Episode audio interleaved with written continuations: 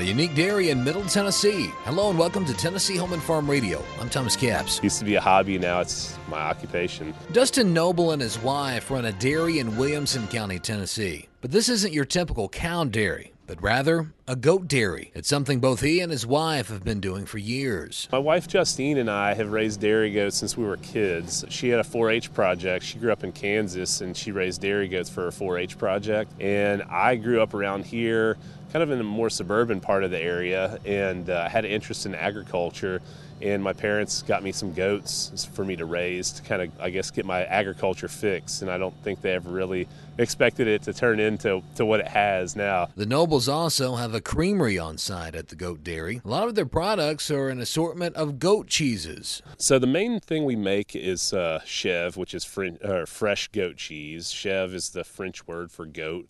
And so if you go to a restaurant and you see goat cheese on a menu primarily you're going to see chèvre. It can be soft and spreadable like cream cheese. It can be so, sort of crumble, crumbly, and it comes in a wide variety of flavors from just lightly salted to savory flavors like herbed or spicy flavors. And actually, it goes really well with sweet things like dried fruits, honey, and stuff like that. We also make feta, which most people are familiar with. It's a crumbly, kind of briny cheese. It's aged in a, a brine solution.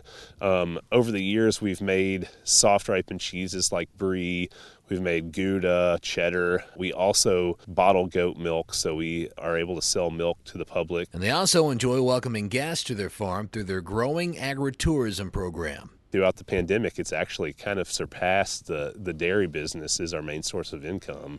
Um, so yeah, being in a in a densely populated area has has its advantages when you're when you're in this business. For Tennessee Home and Farm Radio, I'm Thomas Capps.